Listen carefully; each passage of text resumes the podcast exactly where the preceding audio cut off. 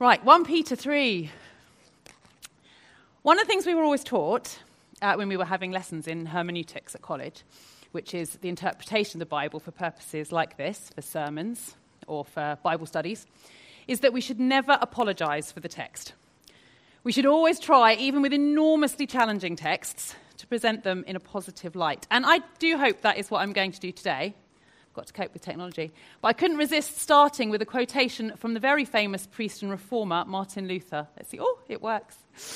Who commented on the reading that we've heard this morning, saying, This is a strange text, and certainly a more obscure passage than any other passage in the New Testament. I still do not know for sure what the apostle meant. But I'm always up for a challenge. And much as I would not want to argue with Luther, I do think we can take an enormous amount of useful information from the passage, which can be relevant for us today. Before we get into the nitty gritty of the text, though, we'll just have a small recap of the context, a fair bit of which Andy introduced us to last week. The books of Peter are letters believed to have been written by the Apostle Peter, and they are addressed to the exiles, God's chosen ones living in the diaspora, which is to say, dispersed groups of Christians living in small groups, small church groups in Asia Minor. Oh, now it's going to be tricky. There we go. In Asia Minor, in present day Turkey, that is, 2,000 years ago, to give them advice on how to live as exiles, as a minority religious group in the Roman Empire. And there are four main sections to today's reading. Firstly, Peter explained how Christians ought to behave towards one another, and that carries on as well from what Andy spoke about last week about how husbands and wives ought to behave to one another. Um, then, secondly, there's a section on suffering and how, as Christians, they ought to react to it. And then the third and fourth sections are the really tricky and debated sections where Christ is proclaiming to the spirits in prison and then comparing the experience of Noah in the Old Testament with baptism for Christians. And as Sylvia said, if you'd like to follow along the reading as I go through, it's on page 1219 in your Bibles, 1219. Peter tells his readers or listeners that they must have certain attributes, certain ways of behaving. And they're translated in slightly different ways in different texts, but they include a unity of spirit or like mindedness, sympathy, love for one another, a tender heart or compassion, and a humble mind. Now, the first one of those, like mindedness, or it, it, could be translated as of one mind, is a suggestion that the Christians to whom Peter was writing were perhaps not all agreeing with each other all of the time. Who would have thought it? Christians who argue and disagree? Never. Two minutes in church social media would confirm that we've not really managed to move on terribly well from that particular issue today. It was something that worried Peter. And I actually think it's something that should still worry us today because disagreements are often the bits that speak loudest to the people who aren't part of the community. Social media is a wonderful tool for communication. And I know how often I use it myself to find out what's going on in the world, to read about news, and actually, especially, about what people are up to in the wider Church of England. But it can also be a very difficult space to express nuance about beliefs especially where aspects of those beliefs can be hurtful to other people. Speaking as a woman, going into ordination in a church where not everyone accepts my ministry, I know how difficult it can be to have a, a you know, a, a, sensible discussion in a social media context. Some of the disagreements are far more minor. Uh, what, what the different candles on the Advent wreath symbolize, or which co- that one's, that one's a particularly heated one at this time of year which, which outfit color we're wearing at any different time. Some people are in red right now, some people are about to go into purple, yes. It's, all, uh, it's, it's very tense, very tense. But, more importantly, all anyone can see from the outside, those who aren't deeply involved in the minutiae of church discussions, is a group of people arguing about what's right and wrong and not agreeing on the rather important message of being united in living their lives in a righteous way and declaring the good news of the gospel of Jesus Christ. And it made me think of the Gospel of Mark, when Jesus is casting out a demon and he tells the onlookers that a kingdom divided against itself cannot stand. Peter wanted the church communities he was writing to to try to present a united front, to focus on the important stuff, not bicker amongst themselves. And as human beings with different life experiences, reading a text that has multiple translations and multiple interpretations, of course we're going to disagree, of course we are. But we can disagree well. And we can find the areas of unity that we all have to share together. Which brings me on to Peter's next point, which is that we must love one another. And what does love look like here? You may well be aware that in Greek there are a number of different words for love. Now I've put them into sort of English for you, um, to explain love in different circumstances, such as the love you might feel for your significant other, for example. This one here in verse 8 is philos love, which is one of the types of love that you might feel for your platonic friends or your siblings. Um, the, the, whole word in Greek in the text is philadelphoi. Adelphos is, is brother. So, uh, loving, love for your brothers, your siblings, in more inclusive language. Now, I have four siblings whom I love very, very much. But I'm sure that over our many years together, we didn't always like each other all of the time. And uh, I think that's the love that Peter's trying to convey here in the text. Christians, newly in his context, are a family. And functional families argue. And maybe they don't always definitely like each other, but they do love each other contemporarily in Roman society, that's actually beginning to be a bit countercultural, leaning towards our theme of beautiful resistance, actually. Romans need to look out for their blood relations and their households, but they, they didn't need to worry about everyone else who they were essentially in competition with. Peter is saying that the Christian family has an obligation to love one another like a biological family. And bear in mind, that would have included women from lower social groups as Andy was talking about last week, slaves who were converting to Christianity, and all that ran against the, the values of Greco Roman society. Peter's next value, which he'd like Christians to adopt, is even more countercultural humility.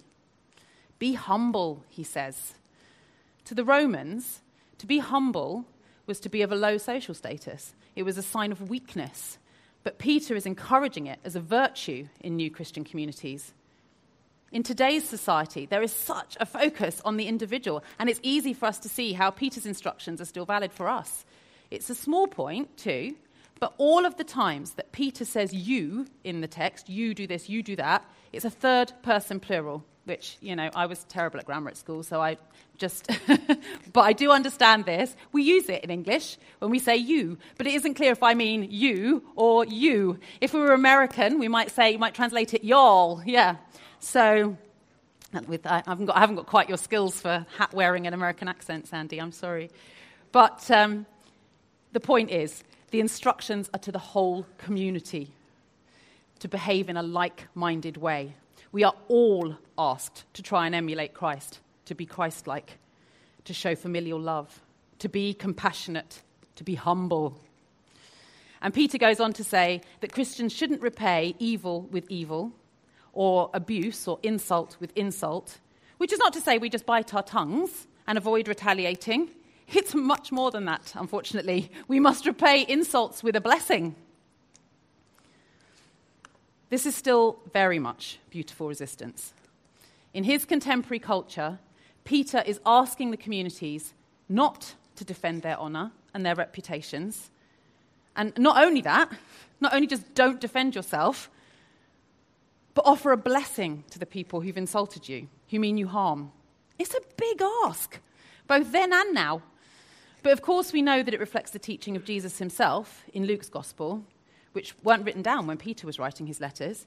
When Jesus had just chosen his 12 disciples, including Peter, he says, Love your enemies, do good to those who hate you, bless those who curse you, pray for those who abuse you. Knowing that doesn't make it any easier, of course.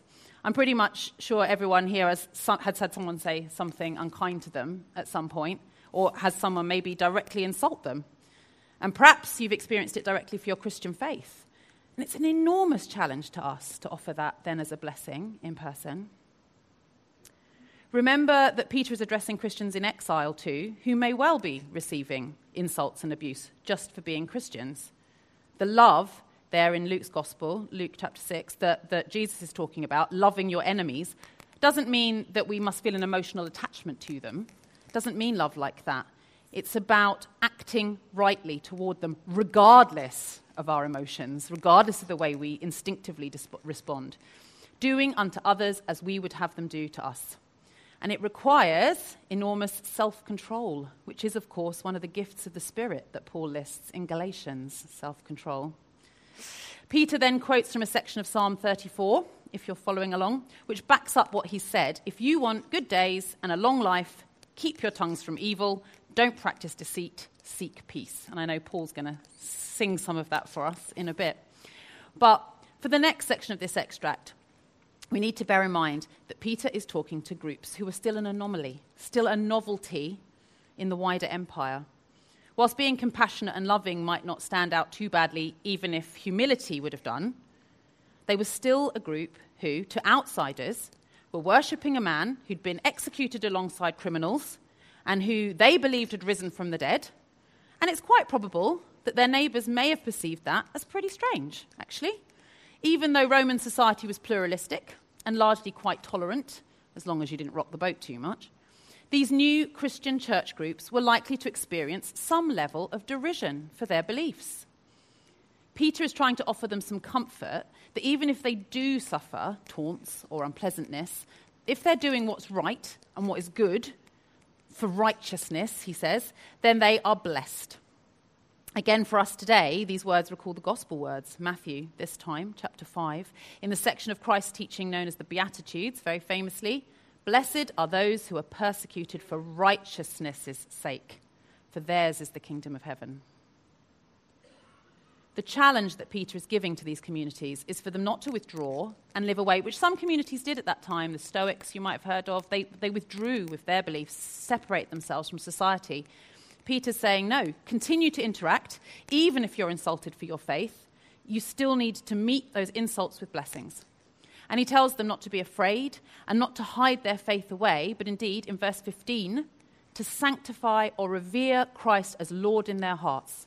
And be prepared, be ready to give an answer or a defense to everyone about why they have hope in the resurrection. But he says they shouldn't do it in a confrontational way, but with humility, with gentleness and respect, he says. And he tells them to keep their consciences clear so that if people say malicious things about them or mock them, then they're being mocked for doing the right thing, and the accusers will end up ashamed, not the Christians. Verse 17 is the tricky one. That's often taken away from this important context. For it is better, if it is God's will, to suffer for doing good than for doing evil. And the really, really important thing here is that God wills doing what is right. God does not will suffering. It is God's will that you should do good, that you should behave rightly, even if your behavior results in suffering, rather than that you should take a bad path. And Peter's trying to reassure his readers, comfort them, not frighten them. Peter himself was a changed man, too, by the time he was writing this. He himself had taken the easier path, if you like, denying Christ before the crucifixion. Excuse me. So he's talking from his lived experience of knowing which path was right and which path wasn't. And Peter reminds us that Christ then suffered and died to bring us to God. Nothing that he's asking of those communities to clearly defend their hope and their faith in the face of ridicule or insult is coming close to that. But it's very important to acknowledge that now, in the present day, there are people who suffer for being Christian. This uh, photo is from a BBC News story, actually, of uh, Christian persecution around the world. That's genuinely from a, a church that's been attacked. And um, in countries like Afghanistan, for example, we don't know how many Christians there even are as a number because they must keep their faith secret. This morning, just before the service, when we were praying, Andy was saying the same thing about Qatar, where obviously the football is about to take place. They can't go around boldly and kindly defending their faith, as Peter suggests, because they'll be killed, arrested and killed. And we know that there are people here in our own community of CCB, locally here. There are people who have faced persecution and fear in their home countries because of their beliefs. So, before we move on to the last sections of this reading, I'd just like to take a moment to pray for those suffering persecution. So, if you'd just close your eyes for a moment. Lord God, your Son Jesus Christ suffered and died for us. In his resurrection, he restores life and peace in all creation. Comfort, we pray, all victims of intolerance and those oppressed by their fellow humans. Remember in your kingdom those who have died. Lead the oppressors towards compassion and give hope to the suffering. Through the same Jesus Christ our Lord. Amen. Now we come to some very difficult to interpret text. This is the bit Luther was really on about in a minute.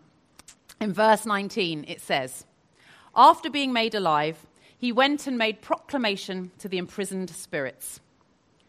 Now, the Anglican Church, broadly across the world, defines its doctrine, its beliefs, and its practices using the 39 Articles of Faith, which were settled down after the Reformation. And Article 3 tells us it is to be believed that he went down into hell. And we say it. We've said it this morning. Whenever we recite the Apostles' Creed together in church, we say that Jesus was crucified, died, and was buried. He descended to the dead. Some scholars believe that what Peter's referring to in this bit, what's sometimes called the harrowing of hell since medieval times, when Jesus is supposed to have preached the gospel to all those who had died before him, so had not had the opportunity to hear the good news. Some people believe, particularly in Orthodox tradition, that Christ's mercy was so great that it would be extended to include everyone who'd already died, even those who, as Peter says, were disobedient in the days of Noah. Others are less comfortable with that interpretation, but like to dwell on the comparison Peter makes between Jesus and Noah. That, like Jesus, Noah too told his contemporaries how they could be saved and was ridiculed, but he trusted in God and he was rescued along with his family. The really interesting bit is the comparison Peter makes next that this water symbolizes baptism that now saves you also. Noah was saved by the very water which had threatened him and his family with death. There's Noah. Because he trusted in God and he built the ark, and the water carried him to safety instead of drowning him. The baptismal water is not just a ritual cleansing, that would have been familiar to some of Peter's audience from a Jewish background because ritual washing was a custom and a religious practice. We see that at the wedding at Cana with the jars of water. Baptismal water is not just to clean their bodies from dirt, but as a pledge to God. And some people think that because Jesus died for their sins, that that means they can no longer sin. Everything's always forgiven. And I'm a very warm and fluffy Anglican. So I do like to tell people that God loves you just as you are. And He does. He does. But that doesn't mean that in choosing to follow Christ and in being baptized, we can just do as we please. We, we have a, a free pass into heaven, however we behave. Baptism is choosing to follow Jesus, to try and live a Christ like life. The pledge is the word that Peter uses a pledge to God, a promise, a covenant, to remind us to live, as Peter describes at the start of this reading, to live rightly if you're sitting here and you're already baptized, as I suspect most of you are, or if you're yet to make that pledge, this is what Peter is asking us to remember. We are reborn in the waters of baptism into a continuing relationship with God through Christ, who's sitting at his right hand, as we hear at the end of the reading, and that should change the way we live our lives. Amen.